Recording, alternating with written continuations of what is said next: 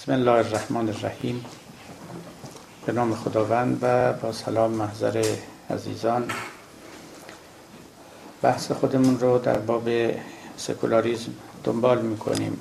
خوشبختانه اینک جلسه یازدهم است. یعنی یک دهه از بحث رو پشت سر نهاده ایم و دهه دوم رو آغاز می‌کنیم.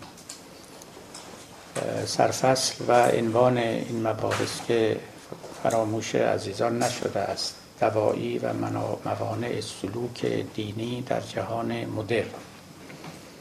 به دنبال این هستیم که بیان کنیم جهان مدرن چگونه جهانی است چه ویژگی ها دارد و در دل این جهان چگونه می‌توان دیندار بود.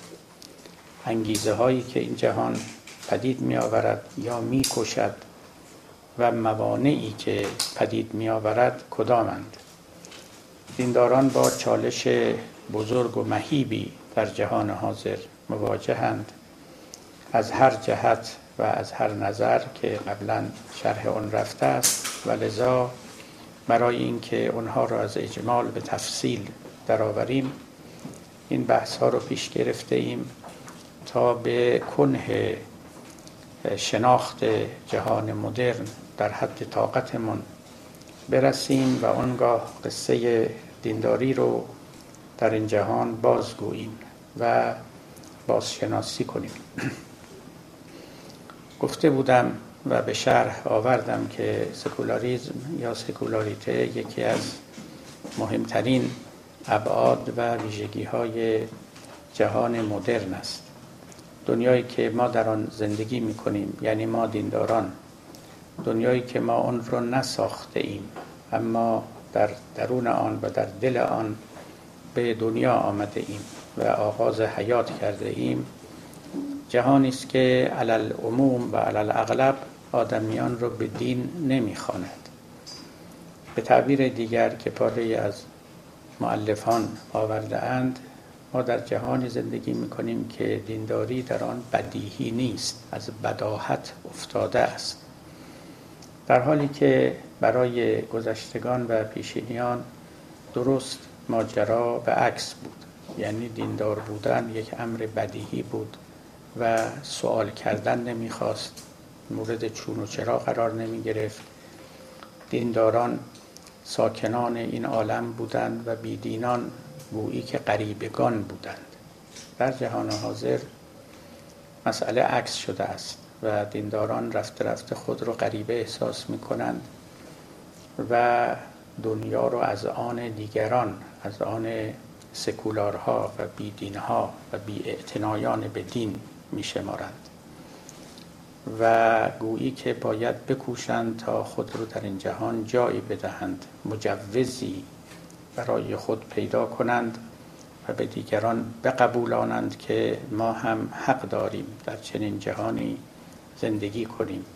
نه فقط حقی از حقوق بشر بلکه حق معرفتی و منطقی داریم. حرفی داریم. و در میان این همه حرفها و سخنان که در جهان رایج و شایع است سخن ما هم شنیدنی و سنجیدنی است. خب این سکولاریزم گفتیم که ابعاد بسیار داره ریشه های فراوان که یکی یکی اینها رو گشودیم و باز کردیم و دفتر رو ورق زدیم و به هر کدام به حدی که می توانستیم رسیدیم. نوبت پیشین اگر به یاد داشته باشید من خصوصا بر این نکته تاکید کردم که یکی از ارزش های بدیهی دوران ما که عبارت است از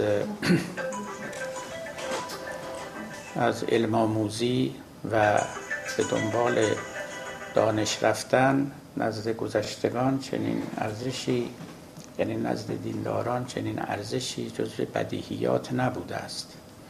و به همین سبب جهان ما رو که سکولارها ساختند رنگ و عطر دیگری به آن دادند دین از آدمیان می‌خواهد که عبد صالح خداوند باشند. مفهوم عبودیت و مفهوم صلاحیت و پاک و پاکیزه و شایسته بودن. این مهمترین هدفی است که ادیان دارند و مهمترین محصولی است که از کارخانه ادیان و کارخانه پیامبران بیرون می آید میکوشند تا آدمیان رو اقناع کنند در مقابل خداوند خاضع کنند و به آنها درس اخلاق و شایستگی و پارسایی بدهند و از آنها یک انسان صالح بسازند. یادآوریتون کردم که در سوره عصر در قرآن می‌گوید که همه آدمیان زیان می‌کنند الا الذین آمنوا و عملوا الصالحات مگر کسانی که مؤمنند و عمل صالح می‌کنند و تواصوا بالحق و تواصوا بالصبر. شما در هیچ یک از این مفاهیم دیندارانه و آنچه که جزو آرزوهای پیامبران بوده جزو آموزه های آنها بوده نمی بینید که آدمیان رو به سوی توسعه دنیا حل داده باشند دعوت کرده باشند. حتی به سوی علم آموزی بسیار زیاد دعوت نکردن حتی اکثر دعایی که پیامبر می کند علم نافع خواستن از خداوند است. نه علم بسیار نه علم غزیر. نه دانستن به خاطر دانستن. و من بارها تاکید کردم در سخنانم که هنر برای هنر علم برای علم توسعه برای توسعه اینها اندیشه های سکولار است که جز بدیهیات جهان ما قرار گرفته. اما شما اگر از دین بپرسید به شما می‌گوید علم برای رستگاری. و برای نجات می‌گوید توسعه برای رستگاری و برای نجات. یک هدفی یک سقفی یک مقصدی در اینجا وجود دارد که همه چیز باید در نسبت با آن تعریف بشود و جهتگیری بشود. و الا به طور رها و مطابق امیال و احواء آدمیان به سوی این برویم به سوی آن برویم. این رو دلمون می‌خواد دنبال کنیم اون رو دلمون می‌خواد دنبال کنیم. این چیزی نیست که مورد تصویب ادیان و پیامبران باشد. این دنیای پرتوسعه رو و پر علم رو این که امروز می‌بینیم و پر آبادی رو که معلومم نیست که لزوما بهترین دنیای ممکن باشه و من بر این نکته تاکید می‌کنم هرچه هست دینداران نساختن سکولارها ساختن ما الان سر سفره اونها نشسته ایم. توسعه یک مفهوم غیر دینی است. و دنبال علم به طور مطلق رفتن یک مفهوم غیر دینی است. آموزش پرورش اجباری از 6 سالگی 7 سالگی یک مفهوم غیر دینی است. و کثیری از این امور که ما امروز در آن قوتوریم و گمان می‌کنیم که آدمیان به قله عقل که رسیدند اونها رو کشف کردن اینها متعلق است به جهان سکولار. باز هم تاکید می‌کنم بدفهمی نشود. معناش این نیستش که دین با اینها مخالف است. البته مخالف نیست. بگذاریم از اینکه چه در جهان مسیحیت و چه در جهان اسلام مخالفت هم با اینها شد. نه اینکه نشود. اما اینا راه خودشونو باز کردن و توانستن که اون مخالفت ها رو زیر پا بگذارن. در همین آمریکا در قرن 19 هم یک نهزت ضد واکسیناسیون بود. می‌گفتن که واکسیناسیون حرام است و غیر شرعی است به خاطر اینکه ایستادن در مقابل خواست خداوند است. نهزت ضد بیحسی زنان در حین زایمان بود. می‌گفتند درد کشیدن زنان در حین زایمان خواست خداوند است. لذا اگر دارویی به کار ببرند که قدری از این درد کاسته شود هر چه می‌خواد باشه این کار ناروایی است. نه اینکه در مقابل این چیزها مقاومت نشد. مقاومت هم شد در میان خود ما در ایران ما و در کشورهای اسلامی ما که دیگه ما خوب می‌دونیم که فیلمسل وقتی که دوش آمد و خزینه کنار می‌رفت اینها مخالفت شد. وقتی که لباس ها رو می‌خواستن عوض کنن وقتی که تعلیمات اجباری شد وقتی که شناسنامه دادن فرا رسید و بسیاری از این چیزها. ببینید امروز که ما فکر می‌کنیم تا حدودی ما باید به اونها که مخالفت می‌کردن حق بدیم. حق به این معنا که عرض می‌کنن اینا میفهمیدن که یه چیزی دارد میآید. نمی‌دونستن چیه. غریزتا احساس می‌کردن چیزی در راه است که با دیانت سر آشتی ندارد از جنس دیگری است. این رو میفهمیدن. اما نمی‌توانستند که اون رو اونچنان که می‌فهمند از اجمال به تفصیل در بیارن. نمی‌تونستن پیشگویی و آینده بینی کنن. نمی‌توانستن هم عقلا و منطقا با اون مخالفت کنن چون خب واقعا می‌دیدن که به نفع انسان است به نفع بشریت است. واکسیناسیون فیلمسل چه مشکلی داره؟ یا تا همین چند دهه پیش کلیسای کاتولیک خب جلوگیری از حاملگی رو هم مانع می‌شد حرام بود مطابق فتوای پاپ. اخیرا قدر این را آزاد گذاشتن. برای اینکه معتقد بودن اراده خداوند است. و آدمی نباید در اینها دستکاری بکند و دخالت بکند. همه اینا یک نوع نزاع سکولاریته و دین بود. یعنی چیزی که از بیرون دین می آمد و لزوما هم ضد دینی نبود. اما دینداران احساس می‌کردن یه حال و هوایی حاکم می شود یک فضایی ساخته می شود که در آن فضا دیگه کسی به اتوریته دینی گوش نمی سپارد. فرمان از جای دیگر می گیرد. به یاد داشته باشید اتوریته در دین یا همون ولایت در اصطلاح فقهی و تفسیری خودمون بسیار چیز مهمی است یعنی اگر در دین ما بخوایم دو تا عنصر درجه یک رو معرفی کنیم که رفتار یک انسان دیندار به او متکی است. یکی مسئله نجات و رستگاری است که در پایان مسیر به آن می‌رسد و دیگری مسئله اتوریتی است. یعنی یک ولیی که گوش به حرف او می‌دهند. ببینید از وقتی که دنیای سکولار قائم و حاکم شد اتوریته از میان رفت. اینکه فلان کس چنین گفته و لذا حجت است و لذا درست است چنین چیزی رخت بربست.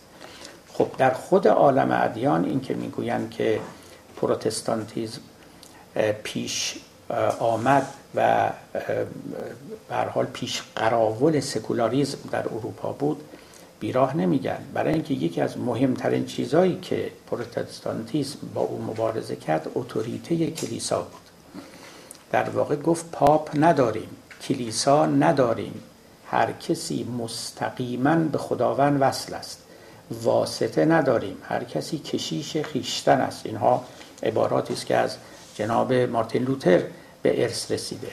واسطه ها رو برداشت ولایت کلیسا و اتوریته کلیسا را حذف کرد و به آدمیان به مؤمنان به مسیحیان اجازه داد جرأت داد که خودشون به کتاب مقدس مراجعه کنند بدون اینکه حاجت به تفسیر واتیکان داشته باشند و خودشون برداشت و استفاده بکنن. اینکه در علم ما اتوریته نداریم این خیلی مهمه. ما اونجا کسی چیزی نداریم که بگیم چون فلانی گفته درسته. اگر اتوریته وجود داره آزمایش است لابراتوار است و ریاضیات است و تحقیقات است. اما در دین ما این رو داریم. در هر دینی. یعنی اینکه چون فلانی گفته حجت است. و این حجیت از شخصیت او برمیخیزد. حالا حتی اگر اتوریته در زمان شما نبود عقب می رود تا به دوران خود شخص پیامبر یعنی پیام آور اصلی برسد. اوست که پشتوانه این تعلیمات است. اوست که به اینها روح میده معنا میده حجیت میده. و ببینید هنوز میون ما برای اینکه شما این روح رو ببینید چه جور حاکمه میون ما هنوز طب و صادق و طب و رضا و اینا طرفدار داره. یه عده هستن دنبال کتابایی میرن که میگن این کتاب طبی است که از امام رضا رسیده اون کتاب طبی است که از امام صادق رسیده. اعتقاد دارن به اینا باور دارن. چرا؟ برای اینکه پشتش یک اتوریته دینی رو می‌بینن. یعنی یک امامی رو. البته این کتاب ها ربطی به اون بزرگان نداره و البته اون بزرگان هیچ وظیفه یا آموختن طب نداشتن. اما خب برای یه نفر که عادت داره به پیروی از اتوریته دینی نه فقط احکام دینی و فقهی و امثال اونها رو از اونها می‌گیره. حتی اگه بشه تب رو هم میره از اونها می‌پرسه. نجوم رو هم شد از اونها می‌پرسه. و دلش قرصتره. دلش قرصتره. میگه چون اونها گفتن لابد صحیح تره و لابد موثق تره این همون اتوریته است که شما در عالم دین می‌بینید. وقتش وقتی که یه فضایی حاکم می شود که به شما می‌گوید که اتوریتی در کار نیست خود شما بیاندیشید و با به کسانی نظیر خودتون مراجعه کنید و حکم مسئله رو پیدا کنید. مسئله می‌خواد اخلاقی باشه می‌خواد دینی باشه می‌خواد تفسیری باشه تاریخی باشه. از کسی نرید بپرسید. این چنین است که رفته رفته فضای سکولار سر می‌رسه. اون وقتی که دینداران با این گونه امور معارضه می کردند قریزتا میفهمیدند که چیزی می آید که از جنس اون دنیایی که تاکنون در آن زیسته بودند نیست و یک رقیب است دشمن نیست اما یک رقیب جدی است که این رقیب می‌تواند آن طرف اصلی رو از بازی بیرون کند و سر جای خود بنشاند. خب ببینید پس این جهان رو کسانی ساختند که به حال سکولار بودند. و اعتنایی به اتوریته دینی نداشتند برای رستگاری هم دنبال این کارا نرفتن. برای رستگاری دنبال توسعه نرفتن. برای رستگاری دنبال کشف قوانین طبیعت نرفتن. همچین خیالی در ذهن اونا حاکم نبود.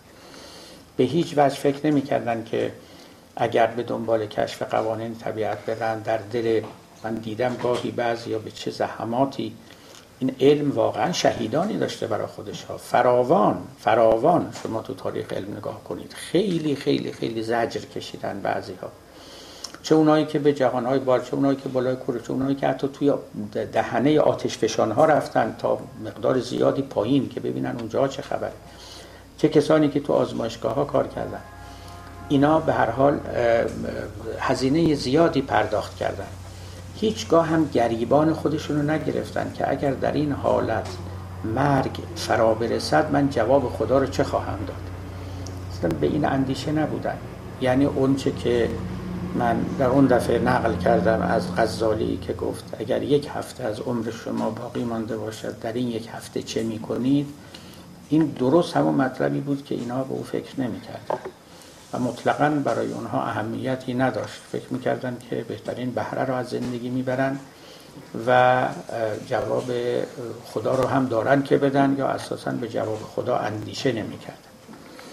خب تا اینجا رو ما آمده بودیم. من یادآوری کردم فقط برای اینکه رشته مطالب از دست شما بیرون نجهد و وعده داده بودم که در این نوبت در یک شاخه دیگر از سکولاریزم که شاید مشهورترین شاخه سکولاریزم باشد سخن بگم و اون عبارت است از جدایی دین و سیاست.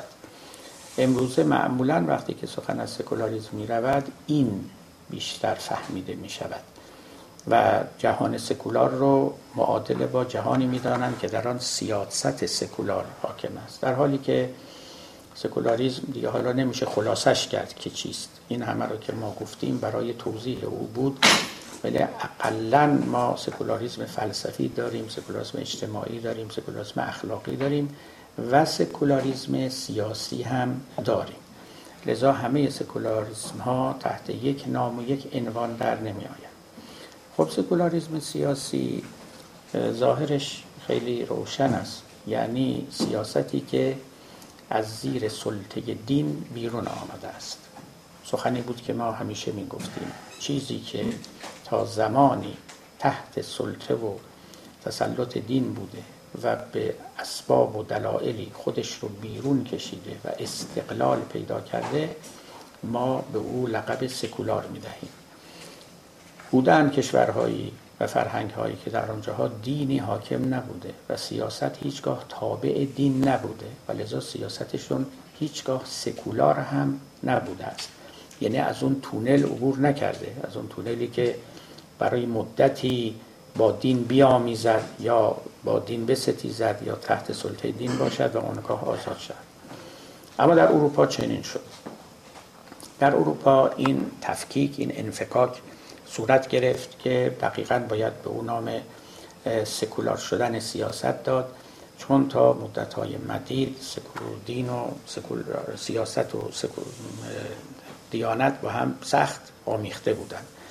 درسته که پاپ داشتیم و پادشاهان داشتیم اما حقیقت این است که اولا پاپ ها تاج رو بر سر پادشاه میگذاشتن و ثانیا هم چندان دخالت در امور سیاسی و غیر سیاسی می‌کردن که گاهی پادشاه دیده نمی‌شد. یعنی موجود نامرئی بود و پاپ همه کاره بود. موارد اندکی هم بود که بر پاپ غلبه کردند و کوشیدن که او رو موقتا از منصب خود عزل کنند و تا دوباره به منصب خود برگردد. داستان مفصلی است. قصه این رابطه های دیالکتیکی بین پاپ و سلطان. شاید اولین کسی که ندای سیاست سکولار رو در اروپا سر همون جناب شخص شخیص نیکولو ماکیاولی بود که بدون واهمه و با دلیری تمام و با حسن تشخیص و با هوشمندی و فطانت بسیار آمد و به درستی توضیح داد که نه تنها سیاست دینی نیست بلکه اخلاقی هم نیست. و ما در سیاست از اخلاقیات هم نباید پیروی بکنیم. به اصطلاح رئال پلیتیک یعنی پلیتیک واقع بینانه سیاست اونچنان که هست رو معرفی کرد. گفت همیشه سیاست غیر اخلاقی بوده است و لذا دم از اخلاق زدن جز تصویر و ریا نیست.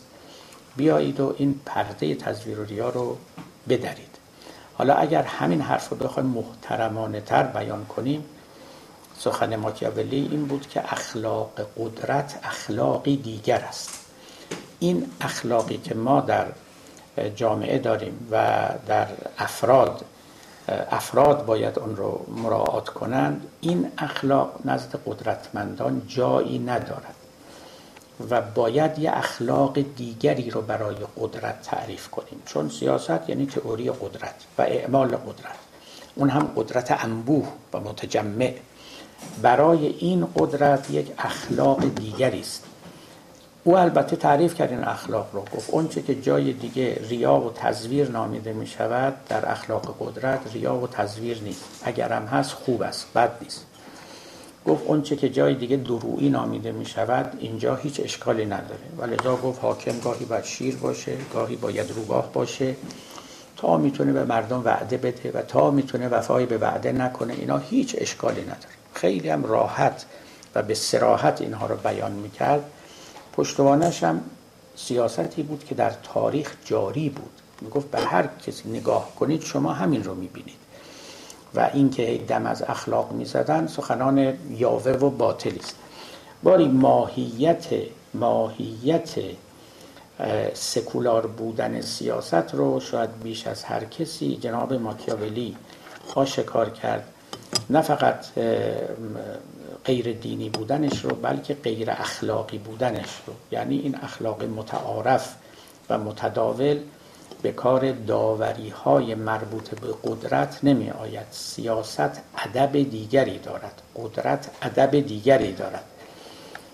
این از چیزهایی است که اصل سخن درسته به نظر من. یعنی ادب قدرت ادب دیگری است. اما اون ادب دیگر کدام است؟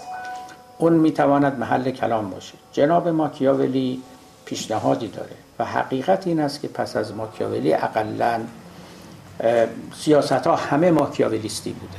همه سیاست ها این اروپا و آمریکا ماکیاولیستی است. یعنی بدون تردید اینا هیچ تردیدی به خودشون راه نمی‌دهند که به وعدهشون وفا نکنند وعده ها رو زیر پا بگذارن دروغ بگن به ملل دیگه به خودشون و بسی چیزهای دیگر.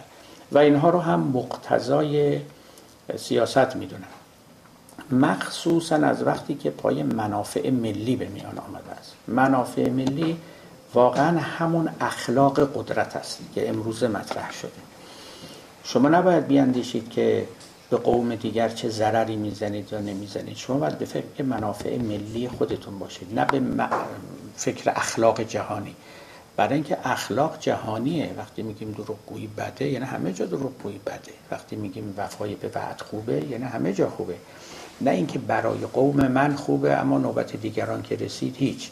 اینطور نیست. اما منافع ملی دقیقا اخلاق رو ملی می‌کنه بومی می‌کنه و به این معنا غیر اخلاقی می‌کنه و سکولار می‌کنه و غیره.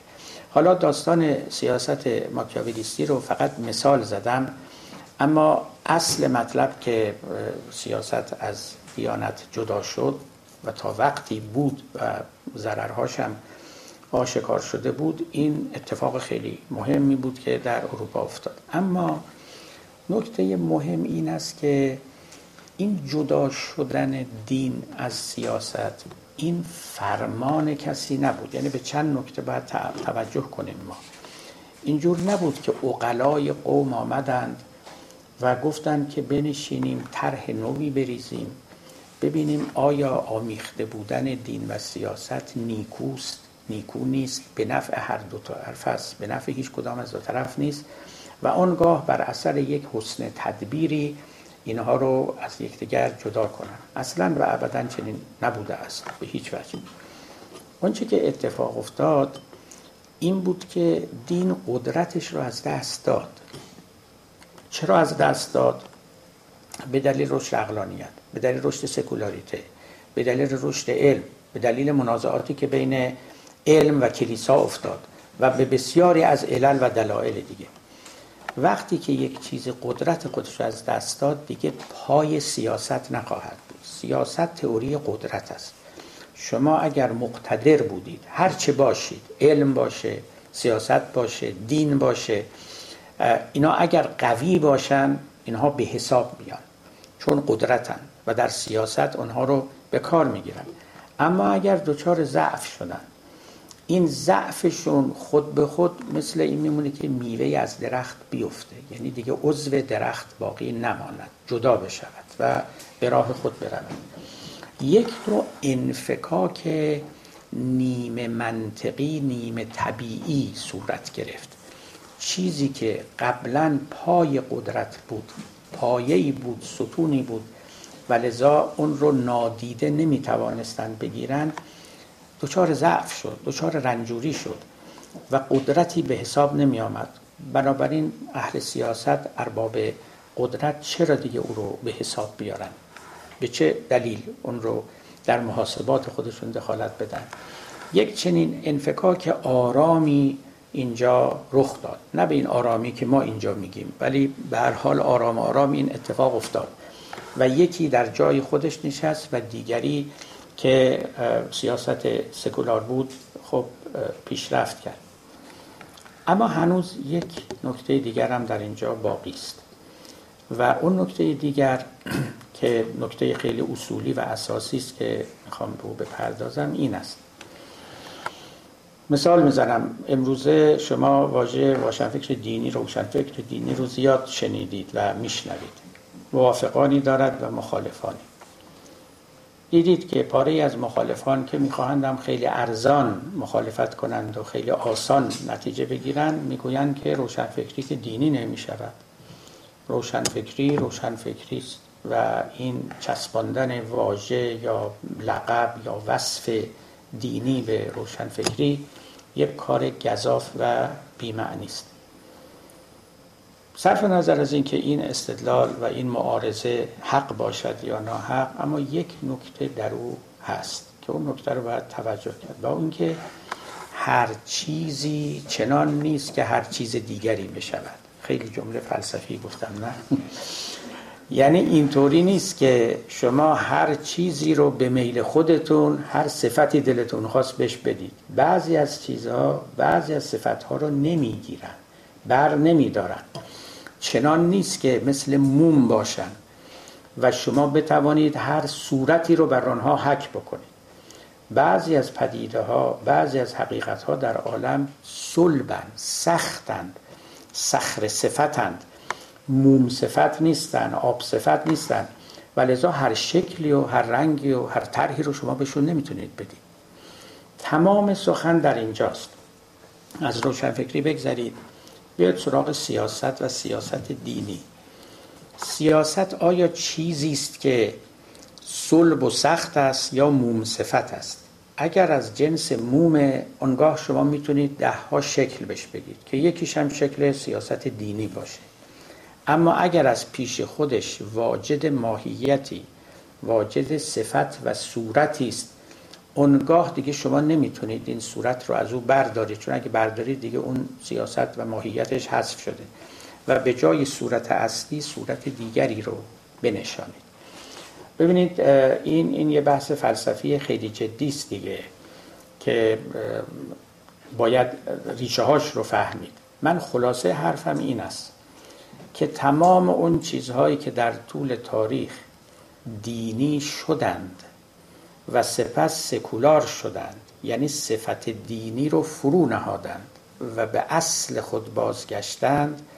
اینها اصلا دینی نبودند به ذات دینی نبودند بالعرض دینی شدند و دوباره به ذات خودشون و به اصل خودشون رجوع کردند.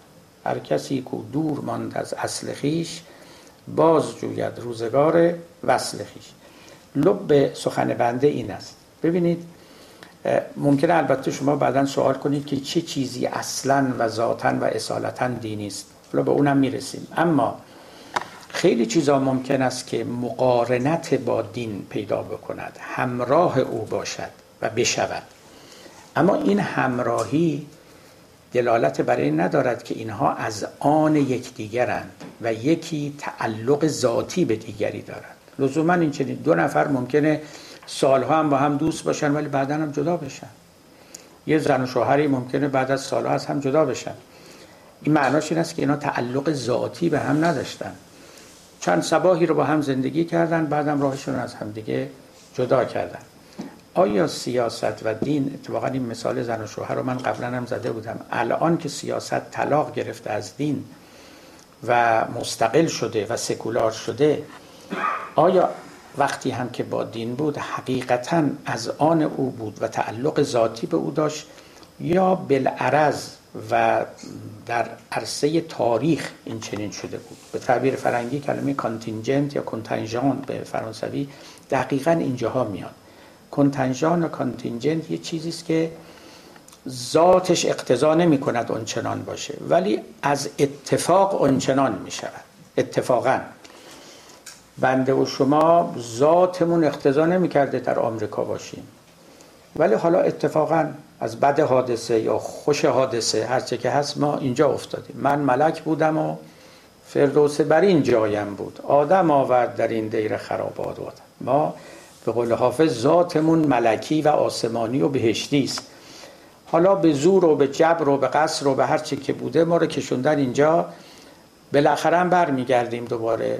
اون که آورد مرا باز برد در وطنم. این معنای ذاتی است و معنای عرضی. بسیاری از همراهی ها در جهان همراهی های بالعرض است. یعنی نه به ذات است. و این ما بالعرض یه روزی منتهی به فراق می شود برای اینکه اون چسبش چسب خیلی محکمی نیست. یک روز این چسب باز می شود اگر این حرف درست باشه و که درست هم هست. برای اینکه در این جهان چیزی نیست که از خودش هویتی نداشته باشه و همینطور مثل حیولای اولا بی صورت و بی هویت و بی فعلیت به چرخه تا من از راه برسم دیگری از راه برسه و به او یک هویتی و صورتی ببخشیم. یه روز به این رنگ دراد یه روز به اون رنگ دراد اگر امور از پیش خودشون واجد هویتی و صورتی هستن اگر با دین یا با هر چیز دیگر مقارن شدن صرف مقارنت است. یه روزی اگر اینا به اصل خودشون برگشتن ما نباید تعجب کنیم. نباید بگیم اتفاق بدی افتاد. باید بگیم که اینا به خونه خودشون برگشتن و اتفاقا اتفاق خوبی شد. به همین دلیل است که من چند بار اینجا خدمت شما عرض کردم سکولار شدن لزوما چیز بدی نیست. الان دارم خدمت شما میگم سکولار شدن یعنی بازگشت امور از مهمانی به خانه خودشون. خیلی از چیزا به مهمانی دین رفته بودند و تا مدتی با اون صاحب خانه زندگی می‌کردن که نیکو بود.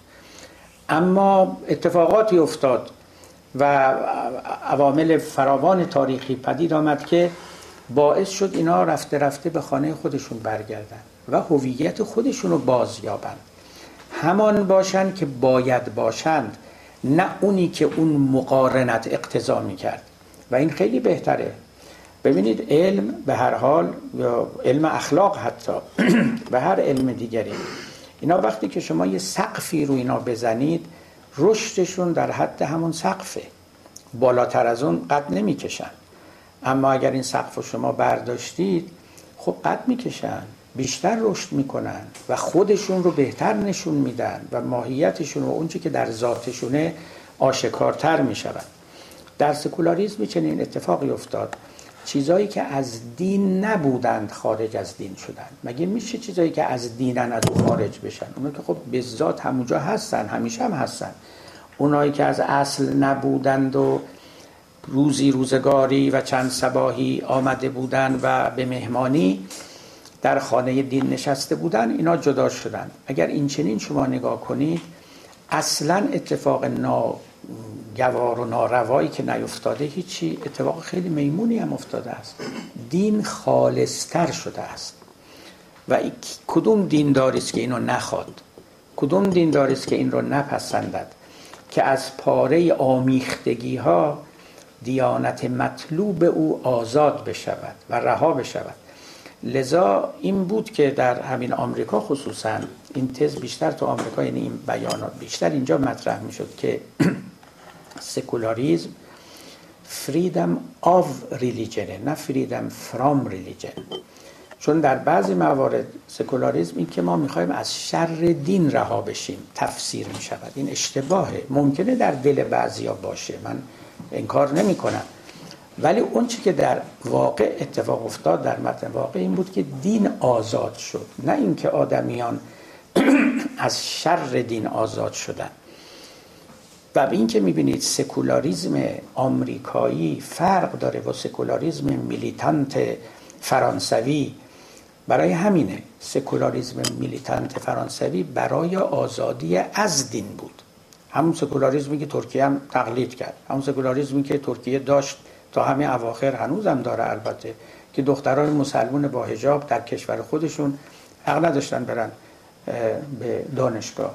من اینجا دانشگاه استنفورد که بودم یکی از اساتید دانشگاه ترک بود که در اینجا بود به من می‌گفت آقای اردوغان دخترش رو فرستاده آمریکا تحصیل کنه برای اینکه بتونه با هجاب بره دانشگاه. چون تو کشور خودش که نخست وزیر اونجا بود دخترش نمی‌تونست با هجاب بره دانشگاه این هم شد تحفه سکولاریسم تو این دنیا که از فرانسه آغاز شد. این سکولاریسم میلیتانت بود. سکولاریسمی که آزادی از دین بود و دور انداختن دین در واقع. در حالی که آزادی دین دور انداختن او نیست آزاد نهادن دینه برای اینکه آن باشد که هست و باید باشد و هزار تعلقات از او آویزان نباشند. بار او رو سنگین نکرده باشند. و اجازه بدن که در اونچه که هست خودش رو رشد بده پرورش بده و نشان بده. پس ببینید یک نکته اساسی در اینجا وجود داره. و اون نکته اساسی این است که ما باید به این تشخیص برسیم یا به این حکم که امورات عالم از پیش خودشون واجد هویتی و صورتی هستند یا نیستند این سخن که ظاهرا بدیهی می نماید مورد اشکال خیلی زیادی قرار گرفته است که دو تا نهله فلسفی بزرگ رو در مقابل هم نهاده است که باید من خدمت شما اون رو عرض بکنم.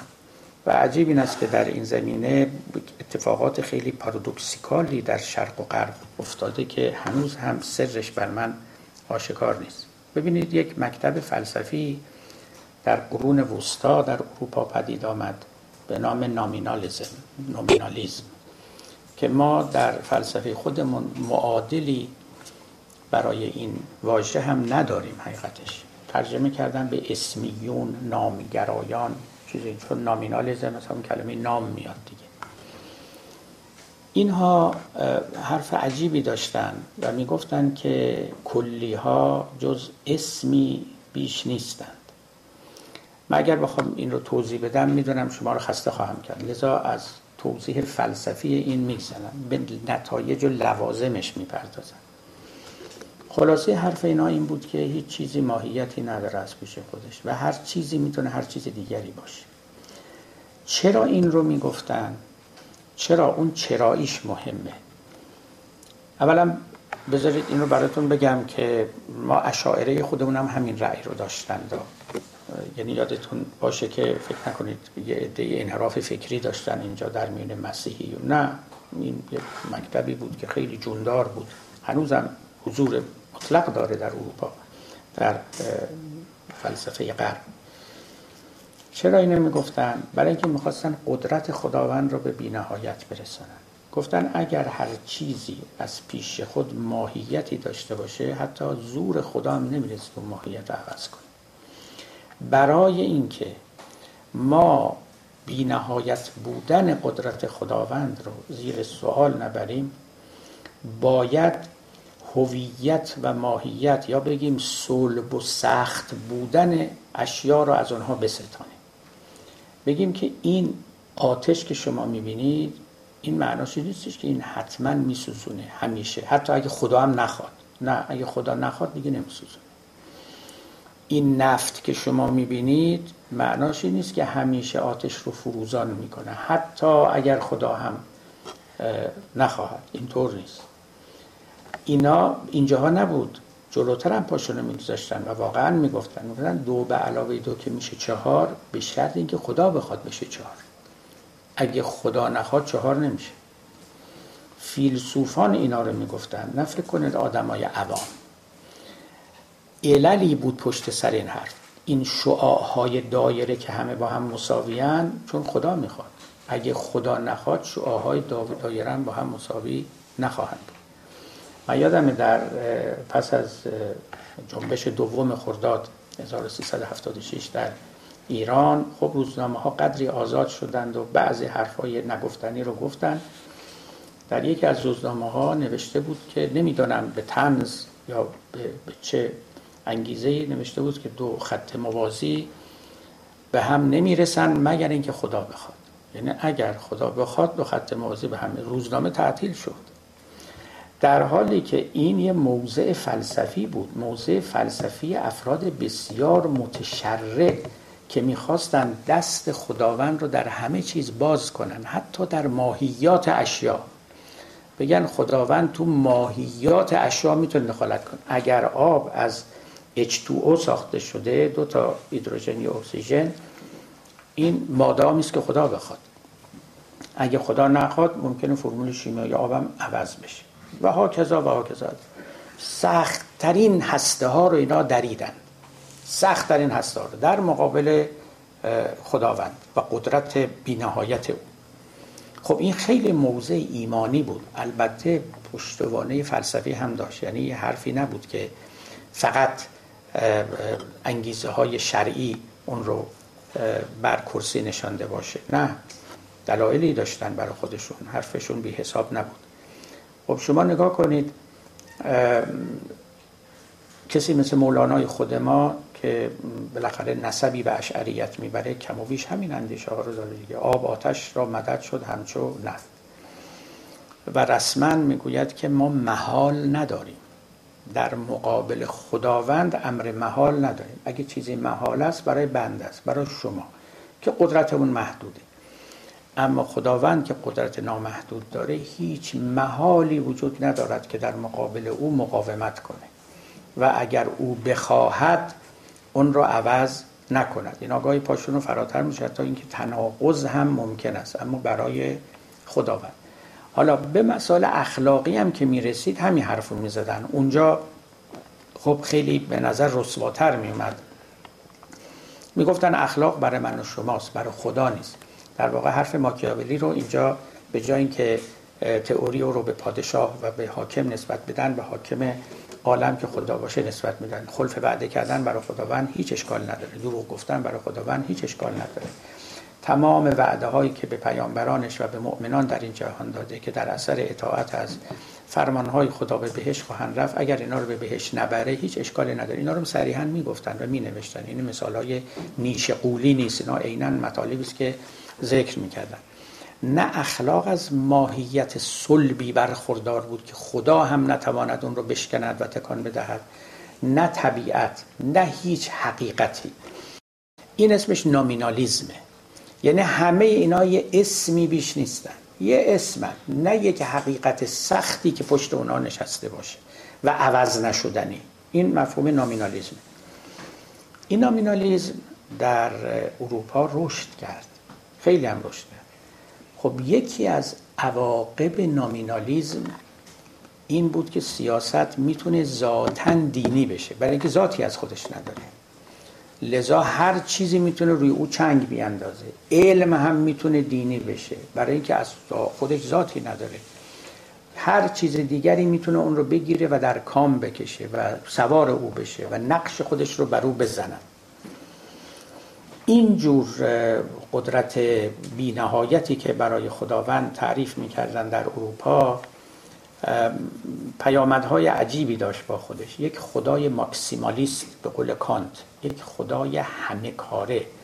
یه خدایی که ماهیت ها هم دست او رو نمی‌تونست ببنده. برای اینکه اینا آخه حرفشون خیلی مقدس معابانه بود که شما میگید یعنی خدا در برقاره دیگه زورش هم نمی‌رسه. حکمش نافذ نیست.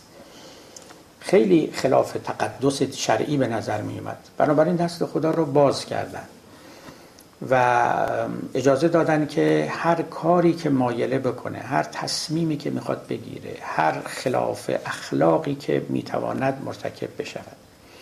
یه نویسنده مشهوری بود در آلمان نه چندان مشهور البته به نام آقای هانس بلومنبرگ که چند سال پیش ایشون فوت کرد. فیلسوف تاریخ بود.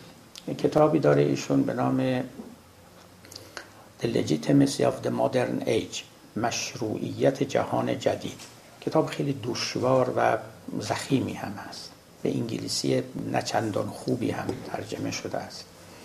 من شنیدم که خود نویسنده یک ادیب فسیحی بوده و نصر آلمانیش خیلی جذاب بوده. ولی اونچه که در انگلیسی از آب در اومده چندان خوبم نیست. باری اگه حوصله کردید و کتابش رو خوندید مطمئنم که بهره زیادی خواهید برد. اما اگر حوصلش ندارید من دو سه کلمه میگم ایشون چی گفته؟ اجمالا بار شما رو سبک می‌کنم. چون می‌دانم که شروع به خوندنش بکنید ممکنه از یه لعنتی هم به من بفرستید. خیلی rewarding نیست خلاصه. ببینید ایشون یکی از حرفهای خیلی مهمش اینه. میگه که سکولاریزم در اروپا به دنبال nominalism شد. یعنی nominalism چنان آمد و دست خدا رو باز کرد و چنان همه چیز رو بی منطق و بی قاعده کرد که برای جمع کردن کار آمدند و همه چیز رو دست خدا گرفتن ببینید یعنی خیلی حساب زیبایی است. مفصل اینو توضیح میده و این به همین دو کلمه نیست. اما بخوایم خلاصش کنیم همین دو سه کلمه است. اما خب میره توی عمق تاریخ. نکته سنجی های بسیار خوبی داریم. خلاصه سخن ایشون است که اولا عصر جدید بر پای خیش ایستاده است. از هیچ عصر دیگری الگو برداری نکرده. خب این یه حرفی است که در مقابل کارل شمیت و دیگران می‌زنید دعوای اونا با هم دیگه دارن که به ما مربوط نمیشه. ولی سخن دیگری که داره همین است که نامینالیزم در اروپا نقش بسیار بزرگی داشت. البته در کنار نامینالیسم یک چیز دیگر رو هم یاد می‌کنه که اون رو هم بعد براتون ارز کنم. اولیش نامینالیزمه که در واقع همه اختیارات رو از همه چیز ستاند و به خداوند داد لذا همه چیز رو از هویت توهی مطلق کرد. گفت هیچ چیزی از خودش هیچ چیزی ندارد. و این خداست که در هر لحظه نقش خودش رو بر هر چیزی که می‌خواد به هر نحوی که می‌خواد می‌زنه. نه آب آب نه سنگ سنگ نه آتش آتش نه نفت. نه قانون علمی داریم نه قانون اخلاقی داریم هیچ چیزی نداریم. همه اینها مادامی است که خداوند می‌خواد و هر چیزی می‌تواند عوض بشه. از خودش هیچ صلابتی نداره حتی ریاضیات حتی منطق. تا اینجاها پیش می‌رفتن او می‌گفت که ناخواسته در دل اروپاییان یک واکنش در مقابل این پدید آمد. یک چنین خدای ماکسیمالیست بی نهایت پرقدرتی که هویت رو از همه چیز ستانده بود مردم رو یا بگیم دانایان رو فرستاد به دنبال هویت. برای کسب هویت هم برای خودشون هم برای جهانی که در او زندگی می‌کردن. که توضیح بدهند که این جهان قاعده داره قراری داره اشیاء مرزهایی دارن. این مرزها به هم آمیخته نمی شود به راحتی آمیخته شدنی نیست. به هر چیزی هر صورت دلخواهی رو نمی‌توان داد. همین جهانی که ما الان امروز می‌شناسیم و در او زندگی می‌کنیم فل جمله خب اگر شما از نامینالیزم برگردید مخصوصا نامینالیزم اگر اشتهای شما رو تیز کرده باشه برای اینکه بگویید که هر چیزی برای خودش هویتی و صورتی از پیش خود دارد و منتظر چیز دیگری نیست که به او هویت و صورت ببخشد جز و اولین نامزدهای این حکم سیاست خواهد بود که سیاست از خود هویتی دارد و منتظر دین نمانده است تا به او معنا و هویت و محتوا ببخشد. البته علم هم اینچنین خواهد بود اخلاق هم اینطوری خواهد بود و کلا سکولاریزم از مناسبتی دارد با فلسفه ای که نومینالیستی نیست. مناسبتی دارد با فلسفه ای که نامینالیستی نیست. خب شما ملاحظه کنید ما در عالم اسلام در جهان اسلامی هم واقعا این مطلب رو داشتیم دیگه. یعنی چی؟ یعنی ما فلسفه نامینالیستی داشتیم. اشعریت در میان ما نامینالیزم هیچ کسی این نام رو به او نداده. من این رو عرض می کنم برای اینکه ماهیتش این است تعلیماتش این است. nominalist ان واقعا منکر طبایع اشیا ان منکر ماهیات ان منکر علیت ان همه اینها. عینا اینها در nominalism ولی در جهان اسلام سکولاریزم پدید نیامد و این چیز جالبی است. یعنی nominalism ش اومد اما سکولاریزمش نیامد.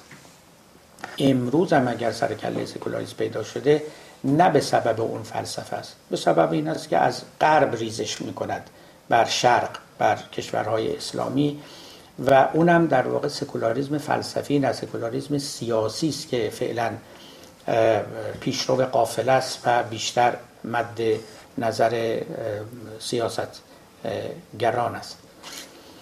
خب چرا نیومد؟ یعنی این قصه از کجا آب می‌خوره؟ ببینید همین آقای بلومنبرگ هانس بلومنبرگ که من از او یاد می‌کنم ایشان یک عنصر دیگر را هم مطرح می‌کنه که این عنصر دیگه به نظر من اهمیتی داره که ما چندان به اون نپرداختیم. او می‌گوید که مسئله دومی که در اروپا خیلی مورد توجه قرار گرفت مسئله شر بود. همین که چرا در جهان شرور وجود دارد؟ خواه شرور انسانی و اخلاقی و خواه شرور طبیعی. اگر شما در تاریخ اروپا خونده باشید یک زلزله عظیمی که در لیسبون پایتخت پرتغال کنونی آمد و بنابر معیارهای اون روز کشتار غریبی کرد زلزله در جان و در فکر متفکران پدید آورد. ولتر یک رساله اساسا در اون باب نوشت که چنین شری چنین حادثه ای که متضمن مرگ هزاران نفر هست رو چگونه می‌توان خداوند رحیم نسبت داد؟ مسئله شرور کلا در فلسفه غربی و در کلام غربی خیلی اهمیت داره خیلی زیاد. و تا امروز هم شما می‌بینید که بسیاری از فیلسوفان و متکلمان مغرب زمین اختصاصا به فلسفه شر می‌پردازند. اصلا فلسفه دین که برای خودش تاپیکی است و درس داده میشه یکی از مهمترین موضوعاتش قصه شر ایوال ما تو فلسفه خودمون اصلا همچی چیزی نداریم. یعنی اولا مسئله شر برجسته نیست. یعنی مثل اینکه هیچ خاطر حکیمان ما رو نمیگذیده اگر هم به این مسئله پرداختن دو سطر پنج سطر ده سطر. دور ساده اینکه شر یک امر عدمی است و چنین و چنان و داخل در قضای الهی است در همین حدود. نه در دل تاریخ رفتند نه از قلب مردم یاد کردند و نه تئوری های مختلف رو در میان آوردن خیلی ساده از کنارش رد شدن البته اینکه شرور در اینجا برجسته شد یه دلیلش توسعه و پیشرفت رفاه نسبی بود. آدمیانی که همیشه تو زجر و مشقت زندگی می‌کنن شر اون معنا رو براشون نداره که برای آدمای مرفه. شما الان ببینید در هندوستان چه جور هر روز واقعا آدمیان از دنیا میرن یا بی است یا گرسنگی یا بیماری یا فلان. چنون عادت کردن به اینا که نمیرن دنبال حل مسئله فلسفی شر میگن این رو عین زندگی ماست. ولی یه قوم خیلی مرفه یه قتل هم اتفاق بیفته. یک سنگم از آسمون بیاد یه سیلم بیاد و چهار نفر رو ببره میشه شهر و باید تفسیر فلسفی کرد. اروپا از وقتی که توسعه پیدا کرد و سکولارتر شد و مسئله رفاه مطرح شد مسئله مرگ و مسئله شر جدیتر شد. و در قصه شر هم گریبان خدا رو گرفتن. که خب این خداوند چه مسئولیتی داره در اداره جهان؟ و آیا اینها رو باید به او نسبت داد یا نسبت نداد؟ مسئولیت او هست یا نیست؟ داستان خیلی مفصله. از اینجا بود که مسئله شر در واقع باعث نوعی بیرون راندن خداوند از عرصه حکومت جهان شد. یعنی دیزم خدایی که هست اما کاری به کار این دنیا نداره. توجه می‌کنید. این خدایی بود که رفته رفته سر برآورد. لذا دنیا در حقیقت همون شد که تورات می‌گفت خدا به استراحت رفت. تورات می‌گفت شش روز آفرید روز هفتم از فرط خستگی استراحت کرد. اینها در واقع خداوند رو سلب مسئولیت کردن. برای اینکه شروع رو هم به او نسبت ندن گفتن هیچ کار است.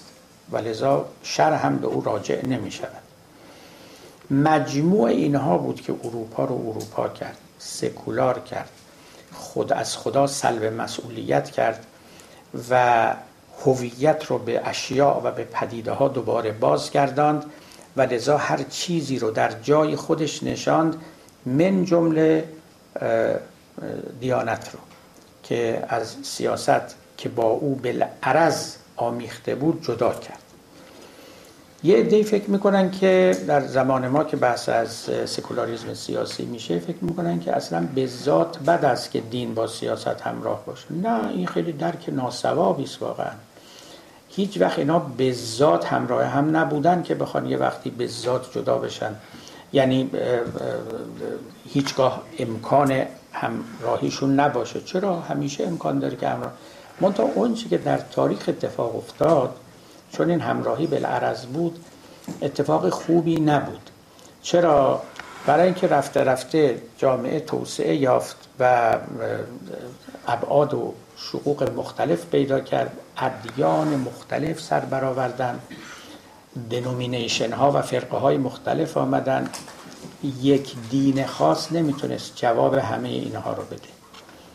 و جدا شدن دین از سیاست معناش این بود که سیاست نسبت به ادیان بیطرفی پیشه کنه. نه اینکه کنار یه دین بشینه با اون آشتی کنه با بقیه دینا قهر باشه. به یکی برسه به بقیه نرسه. در واقع جدا شدن دین از سیاست بیطرفی سیاست نسبت به دین است نه جدایی. همین الان هم سیاست ها از دین استفاده می‌کنن. چرا نمی‌کنن؟ همین اروپا هم می‌کنن همین آمریکاش هم می‌کنن. مگه میشه که اصلا جامعه دین در او باشه حضور داشته باشه و این نقشی در سیاست نداشته باشه؟ به یک چشم نگاه کردن و بیطرف بودن سیاست نسبت به دین همون معنای درست سکولاریزم سیاسی است که در عصر ما وجود داره و به نظر من خیلی هم خوبه.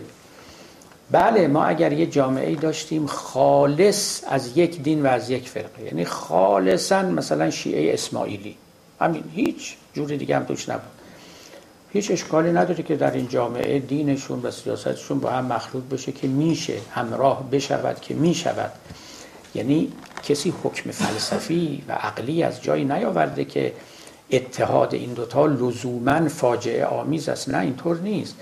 اونچه که در عمل بوده این چنین شده. برای اینکه اولا زورگویی های شده ادیان نتوانستن از این همراهی حسن استفاده کنند. ثانیا جامعه وقتی که بزرگ شد و انواع دیانت ها آمدند و ادعای وجود کردند دیگه سیاست نمی‌تونه زلفش رو به زلف یکی از اینها گره بزنه. دیگه باید برتر از اینها بنشینه و همه را زیر بال و پر خودش بگیره و لذا سیاست بیطرف می شود نسبت به ادیان که می شود همون سکولاریزم سیاسی. معنای دیگر مسئله جدایی سیاست از دین و سکولار شدن سیاست این بود. گفتیم که وقتی که اشیا ماهیت خودشون رو پیدا می کنند و به حکم ماهیت دیگه زیر سلطه یک ماهیت دیگری نمی روند همچنان می توان از آنها استفاده کرد. یعنی شما می‌تونید با انگیزه دینی از سیاست استفاده بکنید. نه اینکه نشود. به خوب بودن یا بد بودنش کاری ندارن انگیزه ها می توانند در اینجا نافذ باشند. با انگیزه دینی از سیاست استفاده کنید تا مردم رو به رستگاری برسانید. و همه سخن در اینجاست. تنها جایی که میشه معنیدار از همراهی سیاست و دین سخن گفت اینجاست. ما بیایم از سیاست استفاده کنیم تا مردم رو به نجاح و رستگاری دینیشون برسونیم. این چه اشکالی داره؟ این خیلی اشکال داره. اگر یه روزی این کار ممکن بود دیگه امروز ممکن نیست. برای اینکه تعریف های مختلف از رستگاری وجود داره. تعریف های مختلف از نجاح وجود داره. و خیلی مشکل است که شما بتونید همگان رو قانع کنید که راه رستگاری این است که من به شما میگم. ادیان مختلف تعریف های مختلف دارن راه های مختلف هم نشان میدن. اگر یک دین فقط در جامعه جاری بود شما می توانستید به همون یکی گردن بگذارید سیاستتون رو هم تابع همون یکی بکنید. اما وقتی که چند دینی شد و پلورالیزم سیاسی و دینی پدید آمد دیگه همراه کردن این دوتا با همدیگه ناممکن می شود خب سخن من تقریبا تمام است. لب به کلام من این بود که اون چیزی که در سکولاریزم در نسبت با دین و سیاست رخ داده و بلکه در نسبت هر چیز دیگری با دیانت رخ داده این بوده است که اشیایی که بالعرض به طور کنتنجان و تاریخا همراه با دین شده بودند که هیچگاه هم از آن دین نبودند رفته رفته جدا شدن و به سر جای خودشون بازگشتن. دین خالصتر رهاتر و آزادتر باقی ماند. حالا فرصتی برای دینداران پدید آمده است تو در یک جامعه سکولار بهترین بهره را از دین ببرند. یه روزی دین گرانبار بود. هر چیزی گریبانش و یقش رو گرفته بود می‌گفت جواب منو بده مسئله منو حل کن. اما سیاست اگر دیگه الان همراه دین نیست زمینه دین نیست و دین نباید بار او رو بکشه. اقتصاد اگر دیگه زمینه دین نیست و دین نباید بار او رو بکشه و غیره و غیره. شما فکر می‌کنید به دین لطمه خورده؟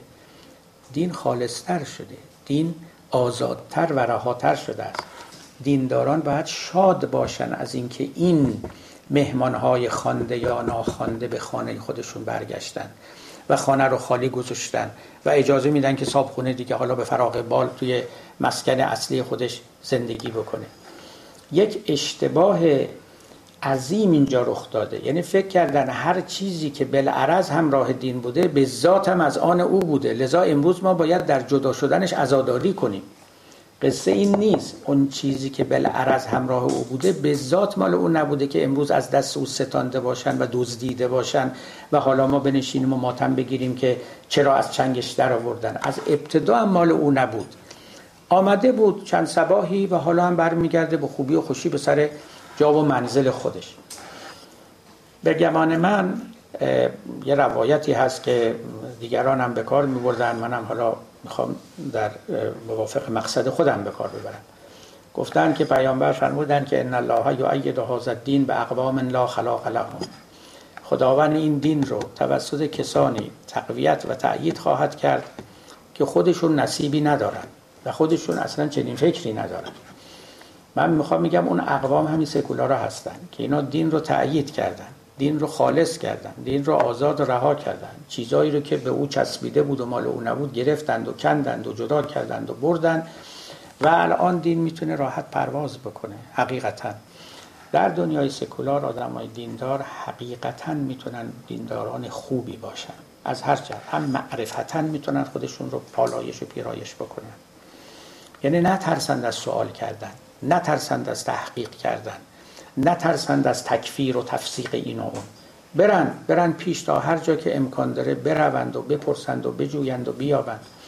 هم در مقام عمل بالاخره فضایی برای خودشون پدید بیاورن کامیونیتی هایی که بتونن به خوبی زندگی بکنن و هم سهم چیزهای دیگر رو بدن. سهم علم رو ادا کنن سهم اخلاق رو ادا کنن سهم از می شود سیاست رو ادا بکنن.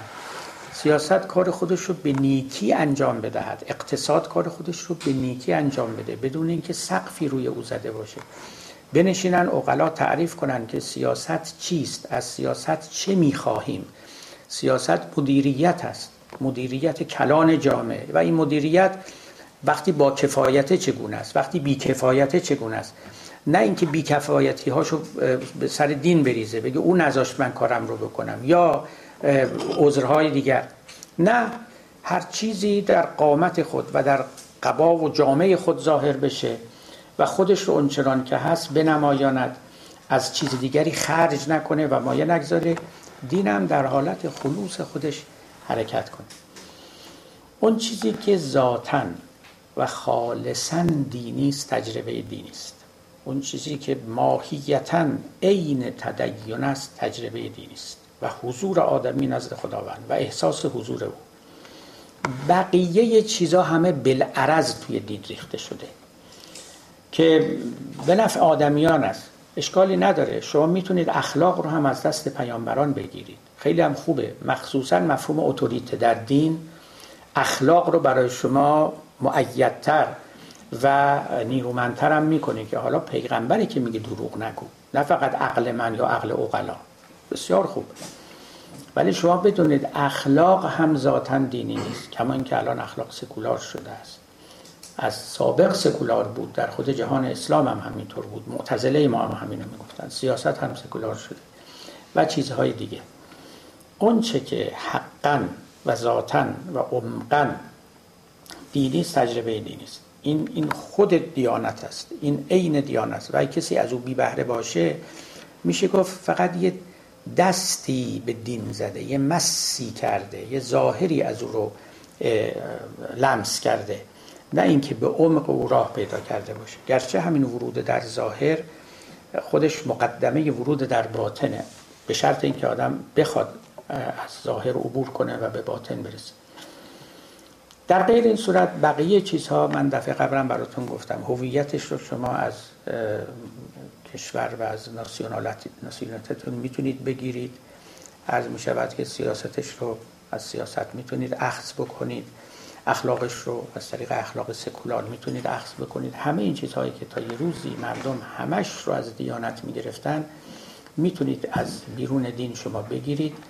فقط اونچه که خالصا و ذاتا دینی است تجربه دینی است که تحت ولایت و هدایت یک نبی یک ولی الهی صورت می‌گیره و رابطه است که آدمی رو با خداوند پیوند میده سخن من در باب سیاست سکولار تمام است. انشالله نوبت آتی به بخش دیگری از سکولاریزم می‌پردازیم. وقتی هم که از این بحث بیرون رفتیم وقت به اون وعده هایی که ابتدا داده بودیم باید برگردیم ببینیم این حرف رو که زدیم بر حال نردبان رسیدن به کدام بام بود. انشالله به وعدمون وفا خواهیم کرد. و السلام علیکم و رحمت الله.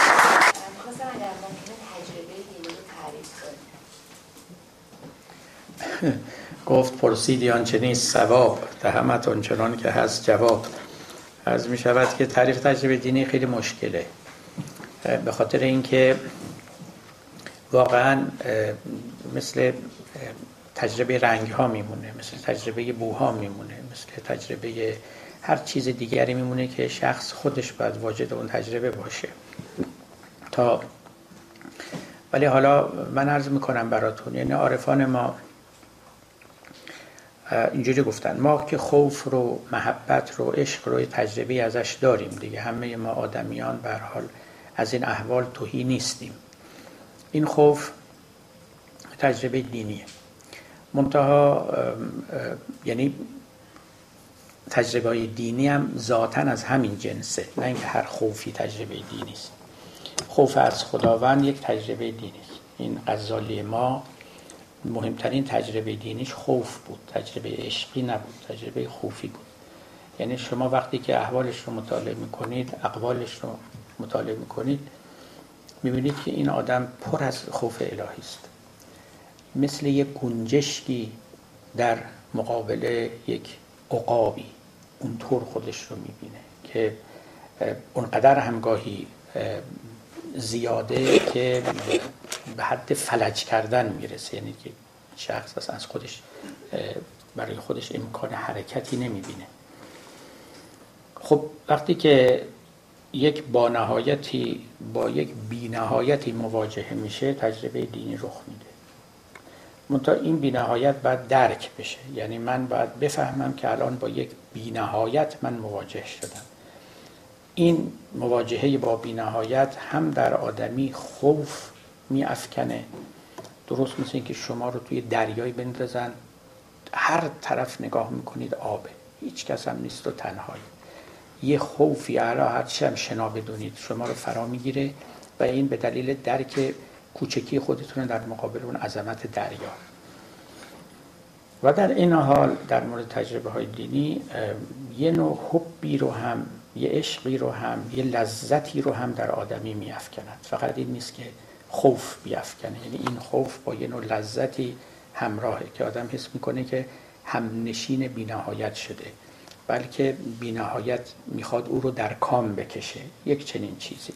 عمده مطلب این است. یعنی تجربه دینی. و این تجربه دینی تو فرهنگ های مختلف صورت های مختلف پیدا می‌کنه. یعنی یک کسی که مسلمانه با یک کسی که مسیحیه. گرچه که عمقا تجربهشون همینه اما ممکنه فرض کنید یه مسیح احساس کنه که حضرت مسیح اومده او رو در آغوش گرفته. ما اتفاقا زنان راهبه مسیحی که اینها تجربه های خودشون رو در روز نگارهای خودشون آورده اند در پاره از موارد تجربه هاشون خیلی عجیبه. تقریبا شبیه هماغوشی با مسیحه. یعنی خودشون از این رو بیان می‌کنن که یا این در مورد زنان است که چندین موردش رو یادداشت کردن و در مقالاتی که آوردن. موارد دیگه خب برتر از این هاست یعنی تجربه هایی که خیلی بیرنگه خیلی بینشانه. تا می‌رسه به تجربه هایی که امپتینس بهش میگن. یعنی شما به عدم می‌رسه دیگه هیچ شما هیچ صورت و رنگی نداره. فقط خلع خلع محض است ایناست دیگه. بله بیشتر از این.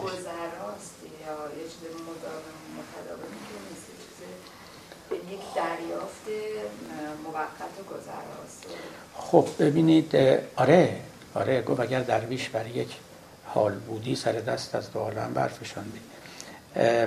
بله این تجربه ها به این شکل خیلی شدیدش به قول خودشون حاله نه مقام. یعنی میاد اقامت هم نمی‌کنه و میره. اما این حالها به تدریج شخصیت شما رو دگرگون می‌کنه. اون مقامه دیگه یعنی اون دیگه اقامت می‌کنه. نه اینکه همیشه شما مثلا با ملائکه باشید و اونا رو ببینید. ولی کلا یه پیچشی یک چرخشی در وجود شما میافکنه و نسبت شما رو با طبیعت و با انسانهای دیگر و با همه اینا عوض می‌کنه اخلاقتون رو عوض می‌کنه و خیلی چیزهای دیگه. بله. من به زبان ساده خودم میگم و از فلسفه خیلی آشنایی ندارم. ولی به نظر من آمد که شما یه سایکلی رو دارید در اجتماع میچرخونید با توجه به اینکه مذهب نامینالیسته. حالا اگه مذهب خودمون رو بگیم مذهب اسلام نامینالیسته و همه چی رو با خواست خداوند می‌بینه و سیاست باید سکولار بشه از مذهب و کار خودش رو بکنه. تکلیف این نامینالیست ها در جامعه چه خواهد شد؟ چگونه می‌تونن در مورد سرنوشت آیندهشون دخیل بشن. رنسانس اروپا وقتی پیش آمد که در مذهب رو بستن و تونستن افکارشون رو آزاد کنن از مذهب. این برای ما که عجین هستیم و باهاش به دنیا آمدیم و انشاءالله و ماشاءالله در هر کلاممون هست. چطوری ما می‌تونیم این نامیالیست رو بیاییم و تکلیف خودمون رو با سیاست چطوری باید روشن کنیم؟ حالا ما رو با سیاست مدارا در نیندازید خانم. ما به حد کافی های حد این نفاوید. و دیگه کاری نداریم. اونا کار خودشون رو می‌کنن و من چه می‌دونم که چه مقصدی دارن. ولی من از اینجای سخن شما وارد میشم که گفتید که مذهب نامینالیسته. نه مذهب نامینالیست نیست اتفاقا. یعنی شما اگر تئوری قبض بست بندر نظر بگیرید مذهب هیچ کدوم اینا نیست. نه نامینالیست نه رئالیست. یعنی نه این طرفی نه اون طرفی. این دو تا اپروچه دو تا بیدشه که روی دین نهاده می شود یعنی نه عیسی علیه السلام نه پیامبر اسلام علیه السلام. اینا هیچ کدوم اولا فیلسوف نبودن. خودشون هم ادعای فیلسوفی نداشتن. ثانیا هم نه نامینالیست بودن نه رئالیست بودن نه هیچ که از این القاب و عناوین فلسفی رو با خودشون حمل می‌کردن. بعد از اونهاست که پیروانشون میان که یا از این دریچه یا از اون دریچه در مکتبشون نظر می‌کنن و مکتب می‌سازن. من اتفاقا این یکی از خورده هایی بود اعتراضات بود که من به بعضی از مفسرین خودمون داشتم. بهشون می‌گفتم شما از دیدگاه رئالیستی به قرآن نگاه می‌کنید و این نتایج رو می‌گیرید. اگر از دیدگاه نامینالیستی نگاه کنید نتیجه دیگری می‌گیرید. و شما رئالیسم رو اینقدر بدیهی فرض کردید که اصلا جور دیگری مثل که فکر نمی کنید در حالی که کثیری از متفکران بودن که به نحو دیگری فکر می‌کردن. باری هیچ کدوم اینا ربطی به دیانت نداره. بله ولی ما در میان متفکرانمون نامینالیست داشتیم و رئالیست هم داشتیم. هم اینجوری هم اونجوری. نه اینکه بیان صریحا بگن ما نامینالیستیم اما وقتی که عمل می‌کنن این چنین عمل می‌کنن. گویی که از آن موضع عمل می‌کنن. اما توی کشور ما و کشورهایی که به طور کلی خب سیاست هنوز به دین آمیخته است من می‌خوام بگم که سیر تاریخی خواهد کرد. بازم به توصیه کسی این اتفاق نخواهد افتاد. همطور که در اروپا هم این چنین نبود. یعنی تدریجا چیزها در جای خودشون خواهد نشست. تدریجا مردم خواهند آموخت که چه چیزی رو از چه جایی و چه کسی انتظار داشته باشد. این خیلی چیز مهم نیست. اگر فیلم مثل برای شفای بیماری تا یه وقتی فکر می‌کردن دعا کافیه فکر می‌کنم امروز دیگه همچی فکری رو نمی که دعا کافی بالاخره یا اگر برای اقتصاد فکر می‌کردن فقط آوردن چند تا روایت به میان کافی است.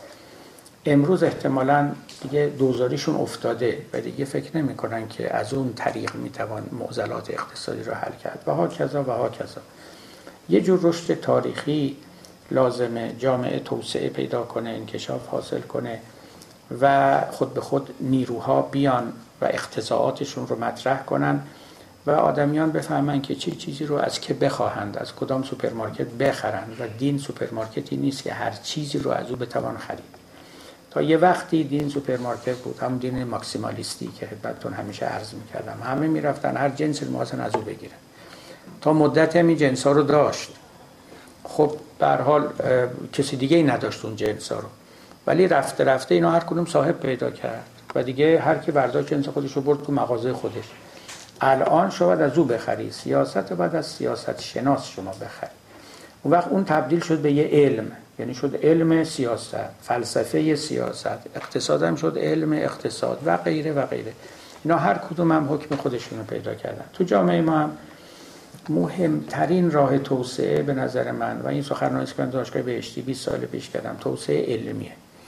ما برای اینکه جامعه رو توسعه ببخشیم علم رو باید توسعه ببخشیم. همین علوم طبیعی تجربی و همین علوم انسانی رو.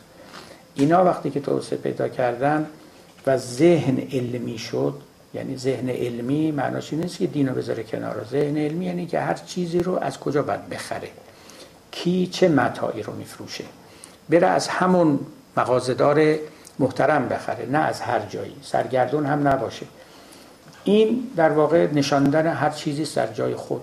همون تعریفی که افلاطون ارسطو از عدالت می‌کرد. مثلا عدالت نشاندن هر چیزی در جای خود. سیاست در جای خودش نبود. در جامعه ای که تحت سلطه دین بود. این در جای خود نیست. لذا عدالت توش نیست. اقتصاد اگر بره زیر سلطه دین در جای خود نیست. وضع اشیاء فی مواضعها. مولانا همینو میگه دیگه. می‌گوید که و عدل بله هر چیزی به جای موضعش عدل چه بود؟ ظلم چه بود؟ آب دادن خار را. عدل چه بود؟ آبده اشجار را. آب رو در جای خودش بریزی. اگر پای درخت بریزی عدالت است. پای خار بریزی چون در جای خودش نریختی ظلم است. این خلاصشه هر چیزی رو در جای خودش بنهی این عدالت است. اینا جاشون اونجا نبوده خیلی چیزا و به غلط یه عده‌ای پنداشتن. حالا که دارم جدا میشن نباید ما افسوس بخوریم. لذا حرف من این است که توسعه علمی مقدمه بر هر توسعه دیگر است کشورهای مثل ما که ذهن و ذهنیت علمی به مردم ما ببخشه که هر چیزی رو دین رو در جای خودش بنشانن نه لزوما درش رو ببندن.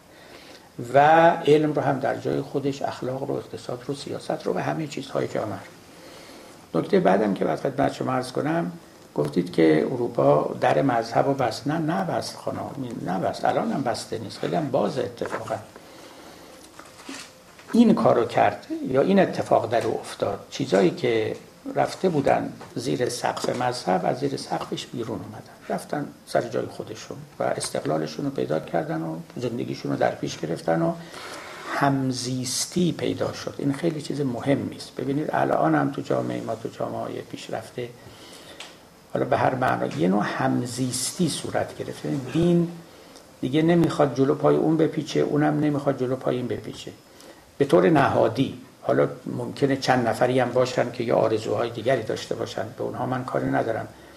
اینا همزیستی و بده بستون دارن با هم دیگه داد و ستد دارن. این همه حرف آقای هابرماسه که میگه دین باید به عرصه عمومی بیاد. public sphere public sphere یعنی اون جایی که مردم داوری عقلانی در باب امور می‌کنن. دین رو نباید کنار زد و تو پستو راند دین باید بیاد به عرصه عمومی علم و هر چیز دیگری به عرصه عمومی باید بیاد. و دربارهشون داوری اقلانی مستقل صورت بگیره و اینا هم با هم داد و ستت و بدبستون داشته باشن. چون او هم معتقده خیلی چیزا هست در دین که روح مردم رو خاضعتر می‌کنه و بهتر مورد قبول قرار می‌گیره تا از زبان دیگران بشنون بعدم سرچشمه هایی در دیانت هست. فراموش نکنید تجربه های کوهنی در اینجا وجود داره. پیران پارسایان اولیاء خداوند پیامبران اینا بالاخره چیزایی پیدا کرده بودن تو این عالم. حالا ممکنه که مجانی چون به دست ما رسیده قدرش رو ندونیم ولی خب اهمیت دارن. اینا هم باید به عرصه بیان و ماهیت خودشون رو آشکار کنن تاثیر مفیدشون رو هم بگذارن. من یک من دو تا سوال ازتون داشتم یکی اشاره کردیم که این طلاقی که بین دین و خیلی چیزای دیگه وجود اومده مثل دین مثل سیاست علم باعث شده که سختی از اینا برداشته بشه و اینا رشد کنه. من خواستم این حرف شما تشابهش و تفاوتش با اون حرف آرامش دوستدار که میگه دینداری سخت زده به تفکر ما و اجازه نداده رشد کنیم چیه؟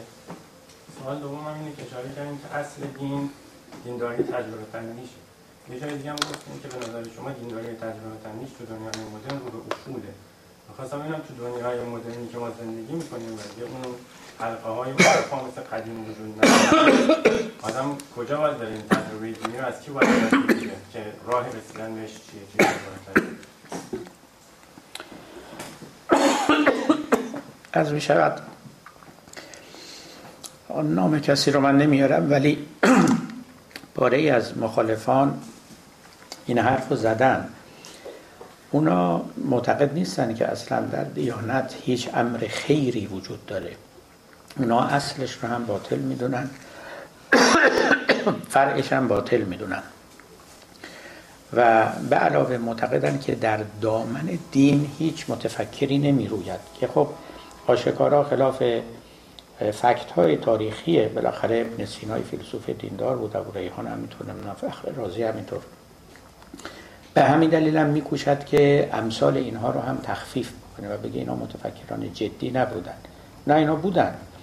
اتفاقا متفکران جدی بودن به همین دلیل که سهم فلسفه رو ادا کردن. سهم علم رو ادا کردن و تفکر رو. یعنی واقعا تا اونجایی که اینها دلیل پیش می بردشون پیش رفتن و نگذاشتن که در راه متوقف بشن.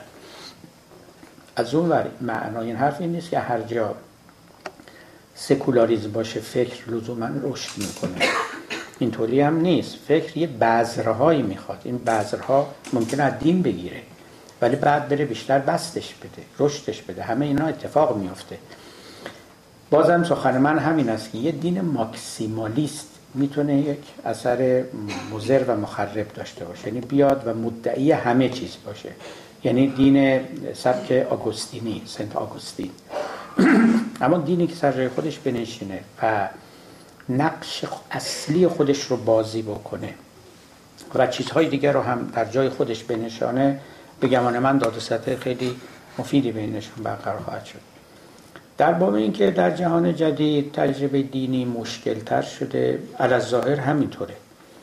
اینکه کجا میشه پیداش کرد و اینا هر کی باید بره اگه دوست داره خودش بالاخره فضاش رو فراهم کنه. در خونه کسی رو نمی‌زنه. بره زحمتش هم بکشه دیگه قدیم مدرسه هایی بود دیگه صوفی حلقه هایی داشتن. شاید هم الان باشه من نمی‌دونم. ممکنه بالاخره بتونید پیدا بکنید. علا ای حال بعضی خوششانسن. به قول مولانا گفت هر که را جذب برسد ماء معین چاه ناکنده بجوشد از زمین. بعضی خوششانسن تو خونهشون چاه نکنده آب میجوشه. بعضی نه یه چاه ده تا چاه باید بکنن تا یکیش به آب برسه. حالا چرا دنیا اینجوریه؟ از خالق این دنیا بپرسید. بنده مسئولش نیستم.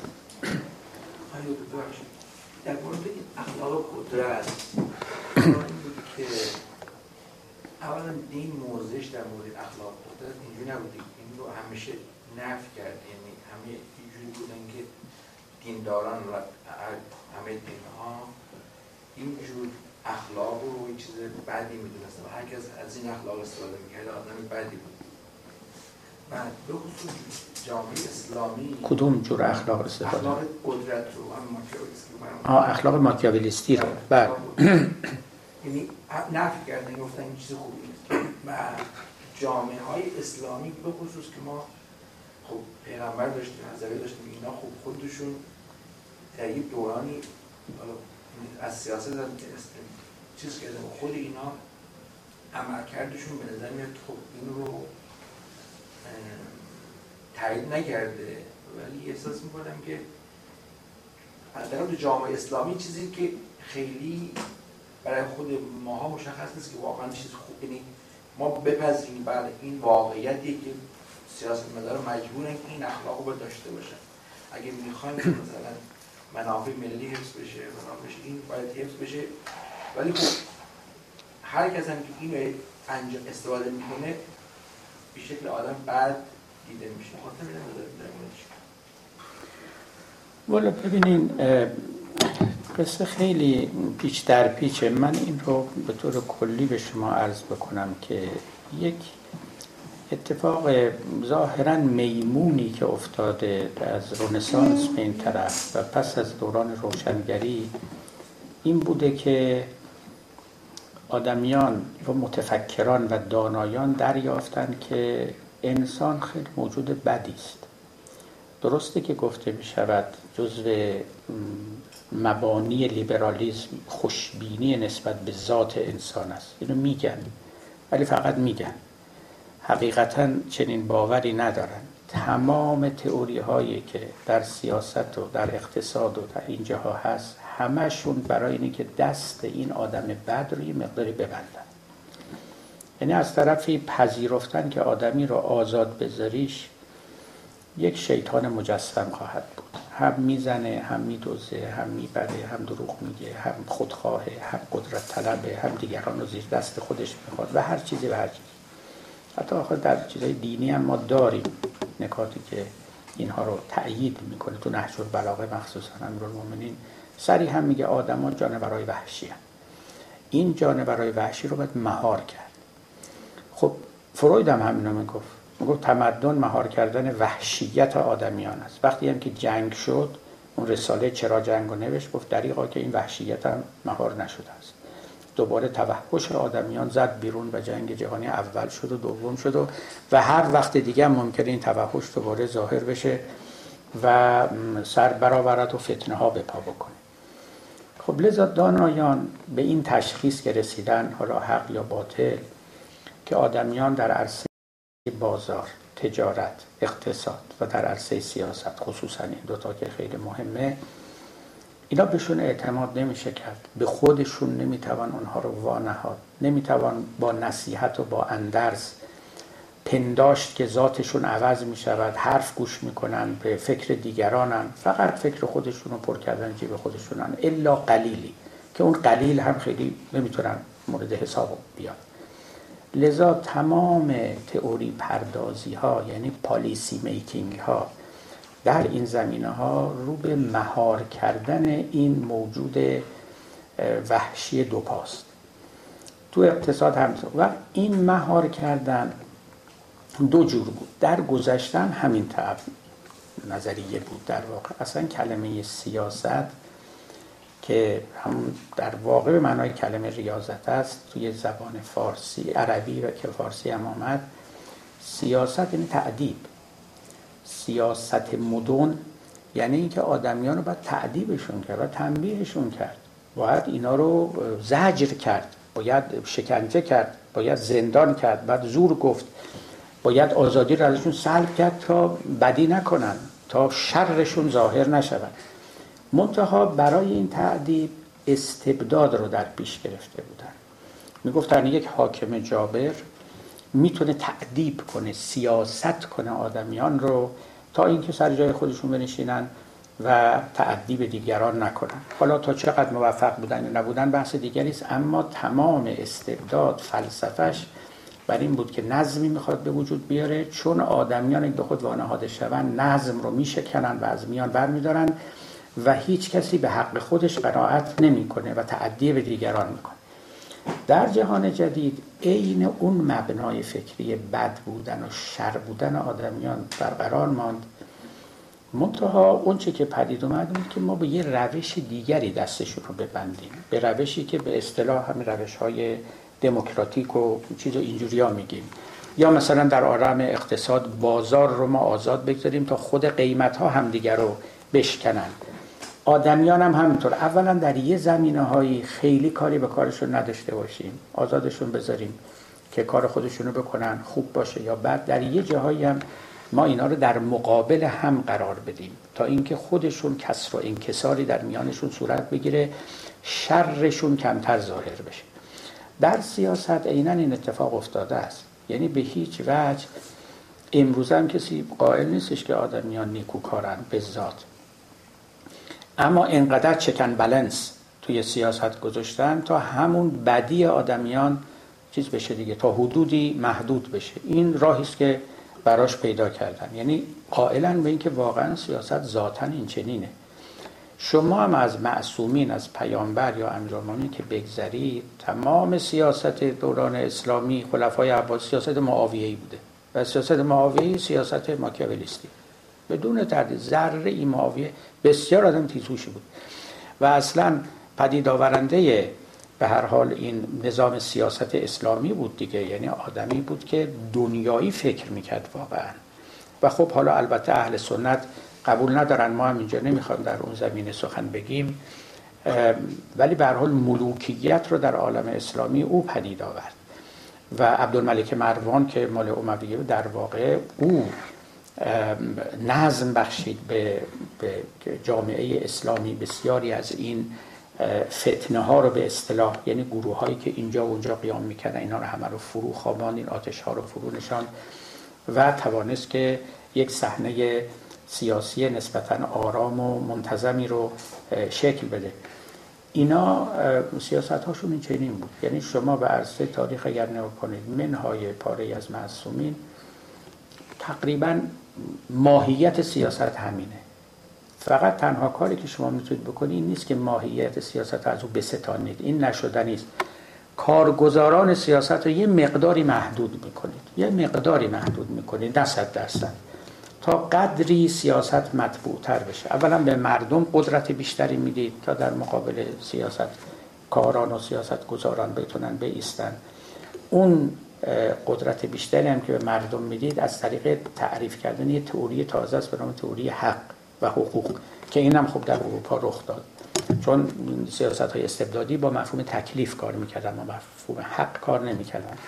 اینجا سیاست های دموکراتیک با, با مفهوم حق کار می‌کنن و با چکن بلنس که این نیروها و حقوق رو جلوی همدیگه قرار بدن تا حدودی شاخ همدیگه رو بشکنن. نه نه به طور کامل. هیچ جا سیاستی الان شما ندارید که این مشکلات توش نباشه. رئال پلیتیک واقعا الان اصل است در عالم. و من نمی‌دونم که آینده چه خواهد شد. بله.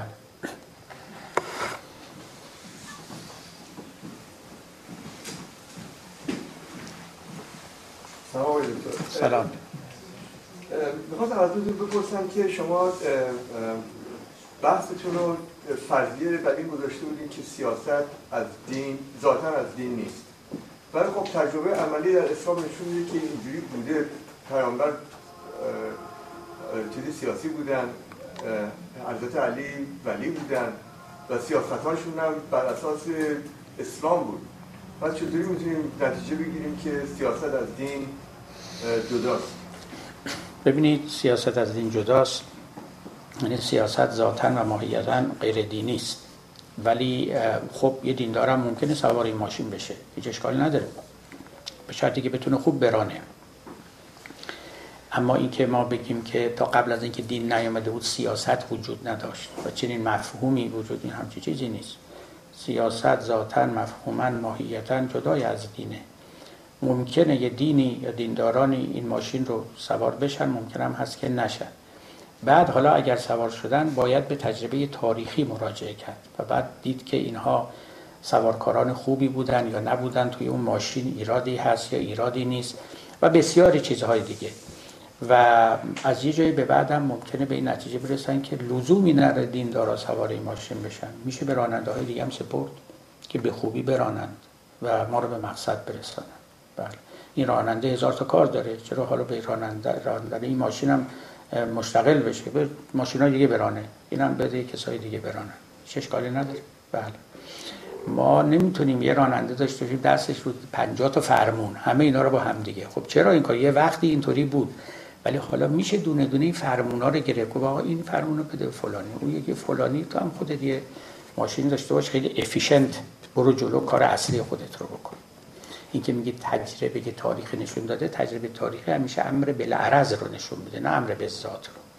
بله در عمل اینا با هم قرین شدن. میشه هم در عمل از هم جدا بشه. خب. بله بله بفرمایید. سلام آقا راجع دین شما صحبت کردیم. این دو نوع انسان به نظر در کره خداوند آفریده. برای یکی به نام دین یا حکومت می‌کنه یا مردم رو یکی خیلی زیبا میگه اقبال لاهوری میگه هر کسی از روی هوس چنگ زد هر چه دلش خواست بر آهنگ زد. دین همه سرمایه کشتار شد یک سر بر شب دوش قشنگ باز شد. چنگ نکو بود و این بد زدن چنگ خدا قهر دل خود زدن. واقعا زیباست در ولی همیشه برای این به نام دل خودش نیست. ولی بعضی ها این من برم خیلی کانفیوز اگه شما کم کمکم کنیم اینه که حالا قرآن رو نحج البلاغه روی مسیحیت هر کسی رو اینترپریتیشن خودش مثلا سینت ها چندین سال بعد از مسیحیت با عیسی پدر خداست. اینترپریتیشن بود. در همین اینترپریتیشن ما رو منو شخصا این ذره کانفیوز می‌کنه که واقعا حالا من سعادت دارم اینا پیش شما گوش می‌کنم. این کمش سعادتی نداره تو تربت. جا میشه استیدیره پیش کسی دیگه گوش می‌کنه. هر کسی اینترپریتیشنی داره. روی راجع مثلا آیه قرآن یا نفس العلاقه. این یکی هم توضیح بدیم برای من. چی رو من توضیح بدم؟ ببخشید.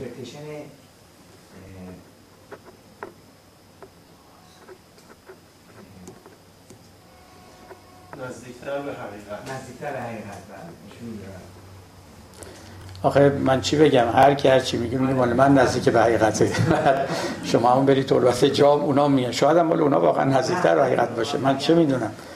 اینه که اگه به ادعا باشه خب ادعای همه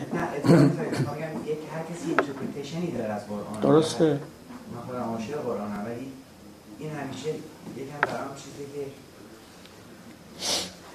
من کدوم interpretation درسته خب دیگه. نمی‌تونم در یک راحت بگم.